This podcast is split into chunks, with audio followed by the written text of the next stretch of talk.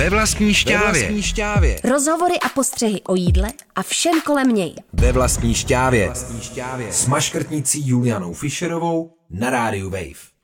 Ahoj u dalšího dílu ve vlastní šťávě. Dnes bude mým hostem Chaim Ta, šéf kuchař a spoluzakladatel pražské trojky restaurací Gauden, Taro a nově i Dian, kterými postupně obestavují Prahu.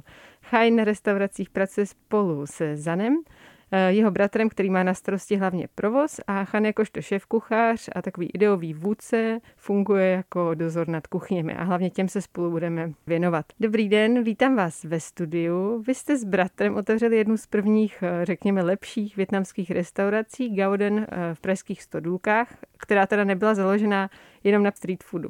Jak jste se dostali k téhle ideji a jak jste se dostali vůbec k práci v gastronomii? Tak dobrý den. Co se týče toho, jak jsme se k tomu dostali, nám v obou hrozně chutná jídlo. Rádi chodíme jíst do restaurací, poznávat různé kuchyně a e, vlastně nápady. A tím vlastně vznikla myšlenka, co budeme dělat a napadlo nás, že bychom si právě otevřeli restauraci. Ale vy jste nebyl vystudovaný v gastronomii, vy jste vlastně přišli oba z jiných oborů. Eh, oba jsme přišli z jiných oborů. Já jsem eh, vyučený elektrotechnik a bratr má vysokou ekonomickou. A tím pádem eh, ani nás nenapadlo, co bychom dělali spolu. A to byla taková jediná věc, která nás asi spojovala. To bylo to jídlo.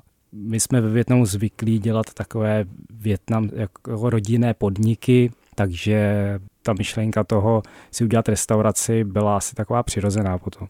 A vy jste prostě mimo mocí chtěl pracovat s bráchou prostě proto, abyste měli nějaký společný biznis? Ono to vyplynulo jakoby samo, eh, s tím, že oba jsme vlastně nevěděli, co nám budoucnost přinese, co budeme dělat a bylo to takový, že se nám naskytla příležitost eh, získat komerční prostor ve Stodůlkách Tou první lokalitou byly teda Stoudůlky a oni jsou nějakým způsobem vlastně propojené i s vašimi rodiči, kteří tam vlastně měli ten prostor. Kdyby nebylo rodičů, postavili byste restauraci svoji první, která se dost odlišovala na svou dobu konceptem od těch ostatních restaurací právě na Stodůlkách? Já si myslím, že kdyby nebylo rodičů, tak eh, určitě bychom se ke gastru taky nějakým způsobem dostali, ale určitě bychom nebyli tam, kde jsme teďka.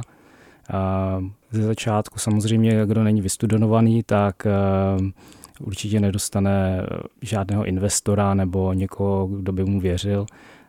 Jediný, vlastně kdo nám věřil, tak byli rodiče a oni koupili ten prostor a pronajímali nám ho s tím, že kdyby náhodou se nám to nepodařilo, tak to ještě můžou pak pronajmout někomu jinému někomu schopnějšímu. Asi tak.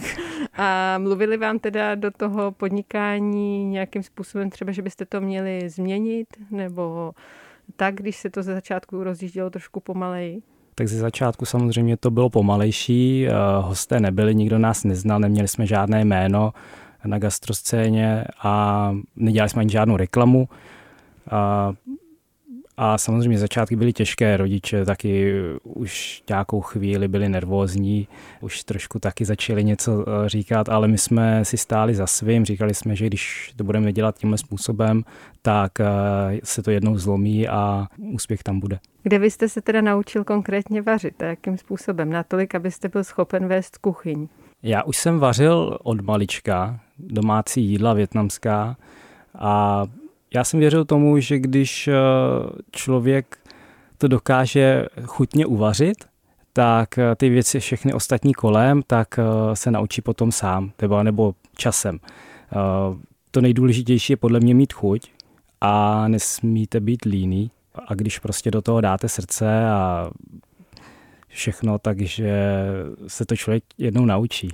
No ale tuhle srdcovou hypotézu má poměrně hodně lidí a ne vždycky to znamená úplný úspěch. Přece jenom to většinou chce i, ať už teda tu reklamu, tak nějaký právě výcvik prostředí, které se už podobá tomu restauračnímu. Tak jaká byla, řekněme, přelomová místa, ať už ve Větnamu nebo v Česku, kde jste sbíral ty zkušenosti? Tak samozřejmě vůbec by to nešlo, kdybych neměl aspoň nějaké menší zkušenosti, eh, což jednou z mých prvních zkušeností eh, bylo ve Větnamu, eh, kde jsme si vlastně zaplatili něco jakoby kurzy vaření od místních kuchařů.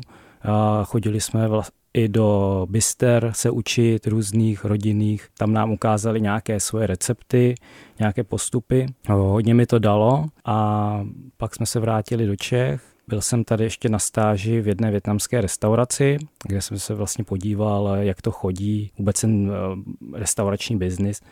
A potom už jsme se učili za chodu. Bylo to takovým způsobem eh, trošku pokus omyl, ale nemyslím si, že by na tom eh, někdy ty zákazníci eh, trpěli. Vždycky to bylo tak, že pokud jsme něco neuměli, tak místo toho, abychom odešli domů v 10, zavírat se, tak jsme tam třeba byli do 3 rána a upravovali to, dokud prostě to nebylo dobrý. A co byl třeba takový kámen úrazu v tom smyslu, že se to muselo předělat? Byl to spíš jako ten proces, třeba souběh času, nebo konkrétně nějaké jídlo, které v tom restauračním provozu nefungovalo tak dobře jako doma? Pokud si někdo umí dobře vařit doma, je to úplně něco jiného, než eh, dobře vařit v restauraci, protože vy to potřebujete vydat rychle, potřebujete to mít v nějaké kvalitě a ve velkém množství samozřejmě. To byl největší asi kámen úrazu, kde jsme se museli naučit vařit pro hodně lidí eh, v rozumný čas a aby to samozřejmě bylo, bylo dobrý.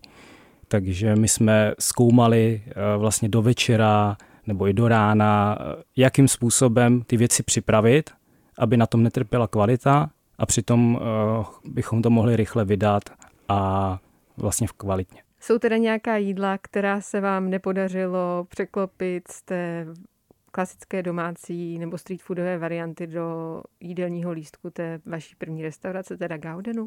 Tak uh, je to bunča, je to vlastně klasické street foodové jídlo, které se připravuje na grilu, minimálně na tržnici, kde to dělají venku na otevřeném ohni. To je ta klíčová věc, která v restauraci není a kdyby se to dělalo z trouby nebo na tále, tak to nikdy nebude mít takový efekt, jak když se to dělá na, na uhlí to je právě jídlo, které radši ani neděláme. Kajne, vy jste od začátku, co jste měli Gauden, jste měli ambici postupně rozšiřovat to vaše portfolio podniků, nebo počítali jste s tím rozrůstáním? My jsme první rok hlavně chtěli přežít.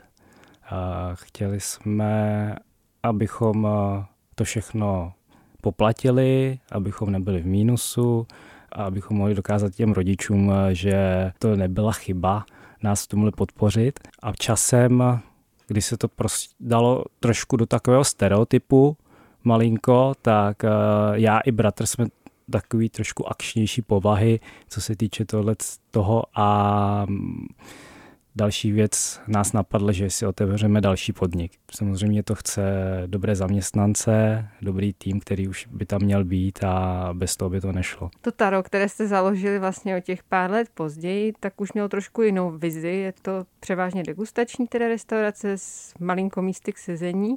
To večerní degustační menu bývá takové překvapivé. Proč jste se pustili do tak odlišného konceptu, když tam ten fungoval?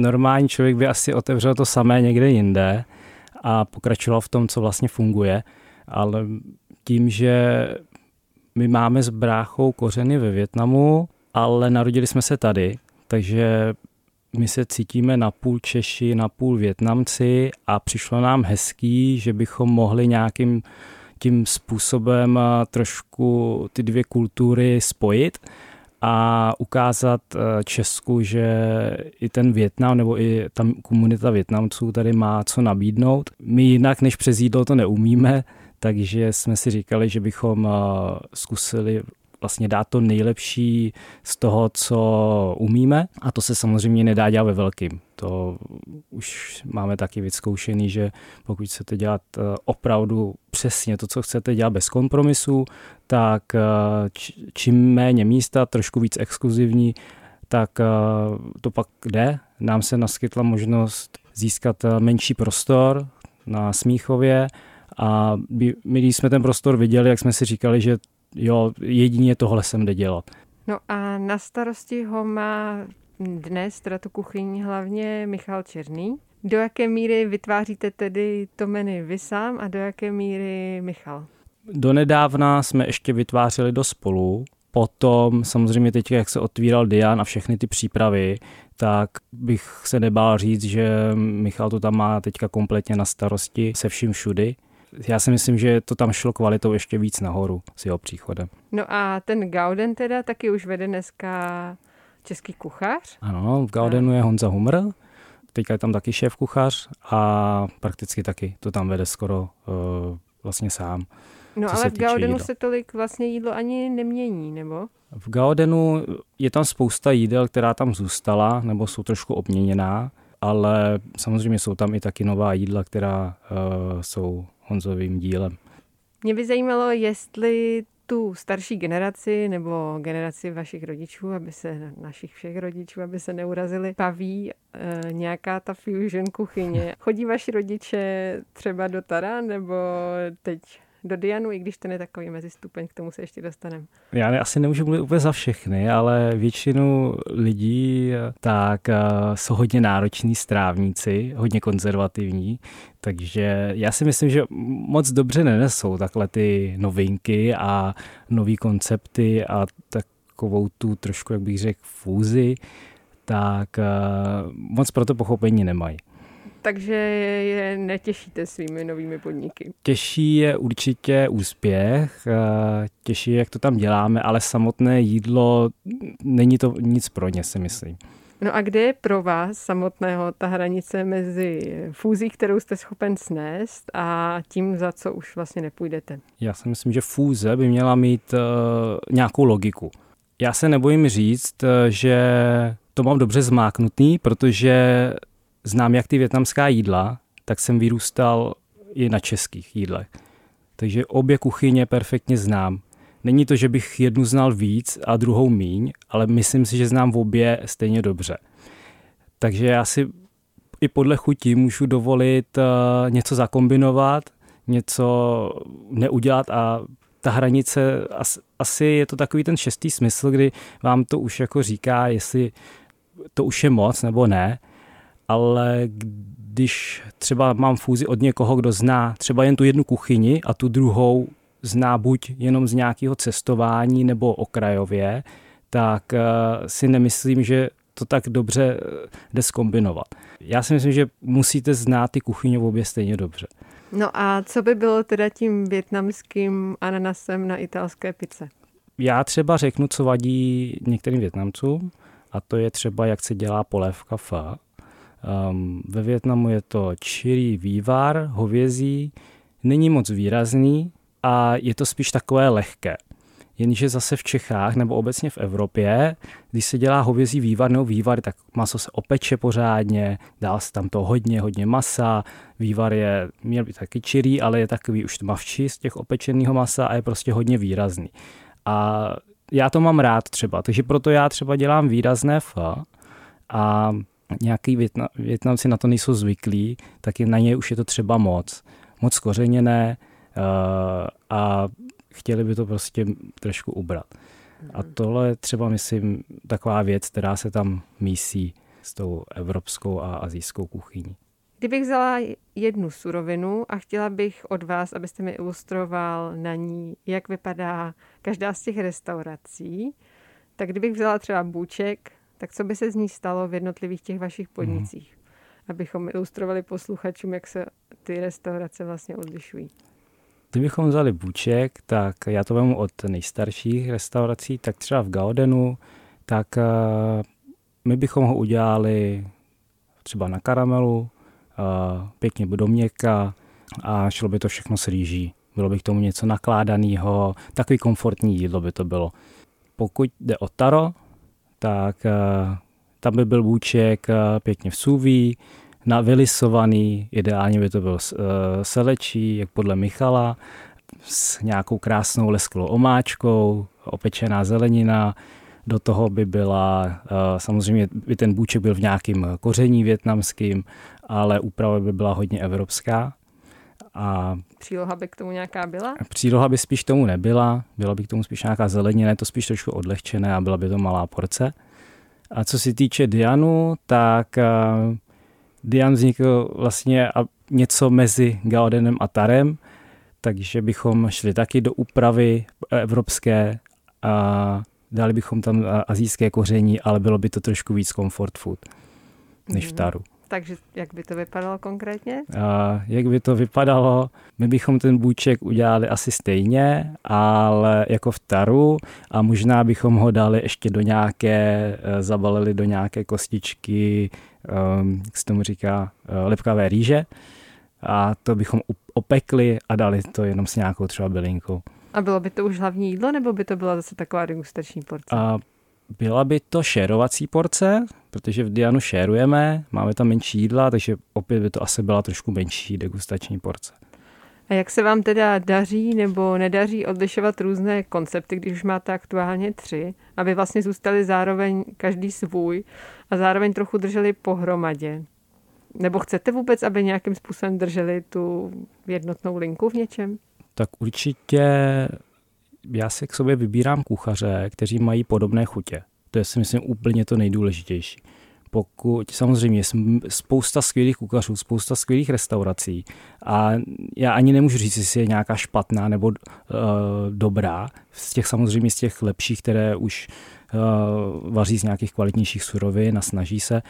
Uh, jde, tam už jde jenom o chutě. A já mám nějaké chutě, chci, aby ty kuchaři měli podobné chutě a chodí k nám podobní hosté.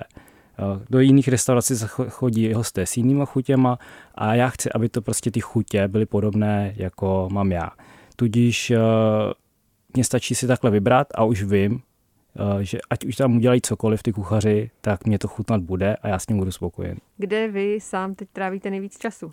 Tak teďka působím i mimo jiné jako šéf kuchař v Dianu, kde normálně vařím s klukama, připravujeme nové jídla, všechno tam vlastně, jsem tam teďka skoro každý den, takže až se to zase nějakým způsobem zaběhne a najdu správného šéf kuchaře, který mě tam nahradí, tak do té doby tam budu. Dian se teda otvíračkou trefil do trochu nešťastného období, kdy se vlastně otevřít úplně nedalo prospělo to zdržení něčemu, že byste si třeba řekli, ještě to trošku upravíme, až se jednou otevře, aby byl připravenější na případné znovu zavření? Myslím si, že všechno špatné je k něčemu dobré. Vždycky si z toho snažím najít to nejlepší a já si myslím, že v, zrovna v našem případě v Dianu, tím, že se to pozdrželo, tak jsme měli čas uh, si lépe připravit věci, uh, celý interiér jsme mohli trošku upravit, uh, jídla jsme trošku upravili, tým se dal dohromady, a když se nakoukám zpětně a kdybychom otevřeli dřív, jak jsme měli původně plánováno, tak by to zase třeba vypadalo úplně jinak než teďka a já ničeho nelituju. A jste teda připravení na nějaké změny a třeba omezení? Myslíte, že to jako půjde upravit? Protože třeba to, třeba to taro eh, to neslo jak vzhledem k tomu, že je to jako spíš degustační koncept? My jsme taro uh, udělali taky rozvozově, takže mm, kluci jak vařili, tak i rozváželi. Jídlo jsme trošku uspůsobili do krabiček, aby se to dalo jíst, i se to přiveze domů. Takže to nebylo úplně to, co jsme dělali na večeře normálně, ale spíš takové obědové věci. Tím jsme si vlastně udrželi tu takovou tu pracovní morálku, kdy kluci furt měli co dělat a furt jsme mohli vlastně udržet všechny zaměstnance a ty podmínky jsou pro všechny stejný, takže a restaurace jako takové někdo prostě zkrachuje, někdo vydrží a my se budeme snažit, abychom byli my, kteří vlastně vydrží.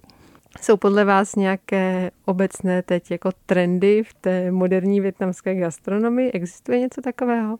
Co se týče moderní větnamské gastronomie, tak já si myslím, že spíš je to o tom, že spousta podniků dělají tradiční věci, ale chtějí to hodit samozřejmě do hezčího prostředí, hezčí to nandat, naarančovat, nějakou kvalitu si držet, ale nevidím tam, že by se dělaly nějaké revoluce, co se týče receptů a tak. A napadne vás něco typu právě třeba česká La Degustation ve Větnamu?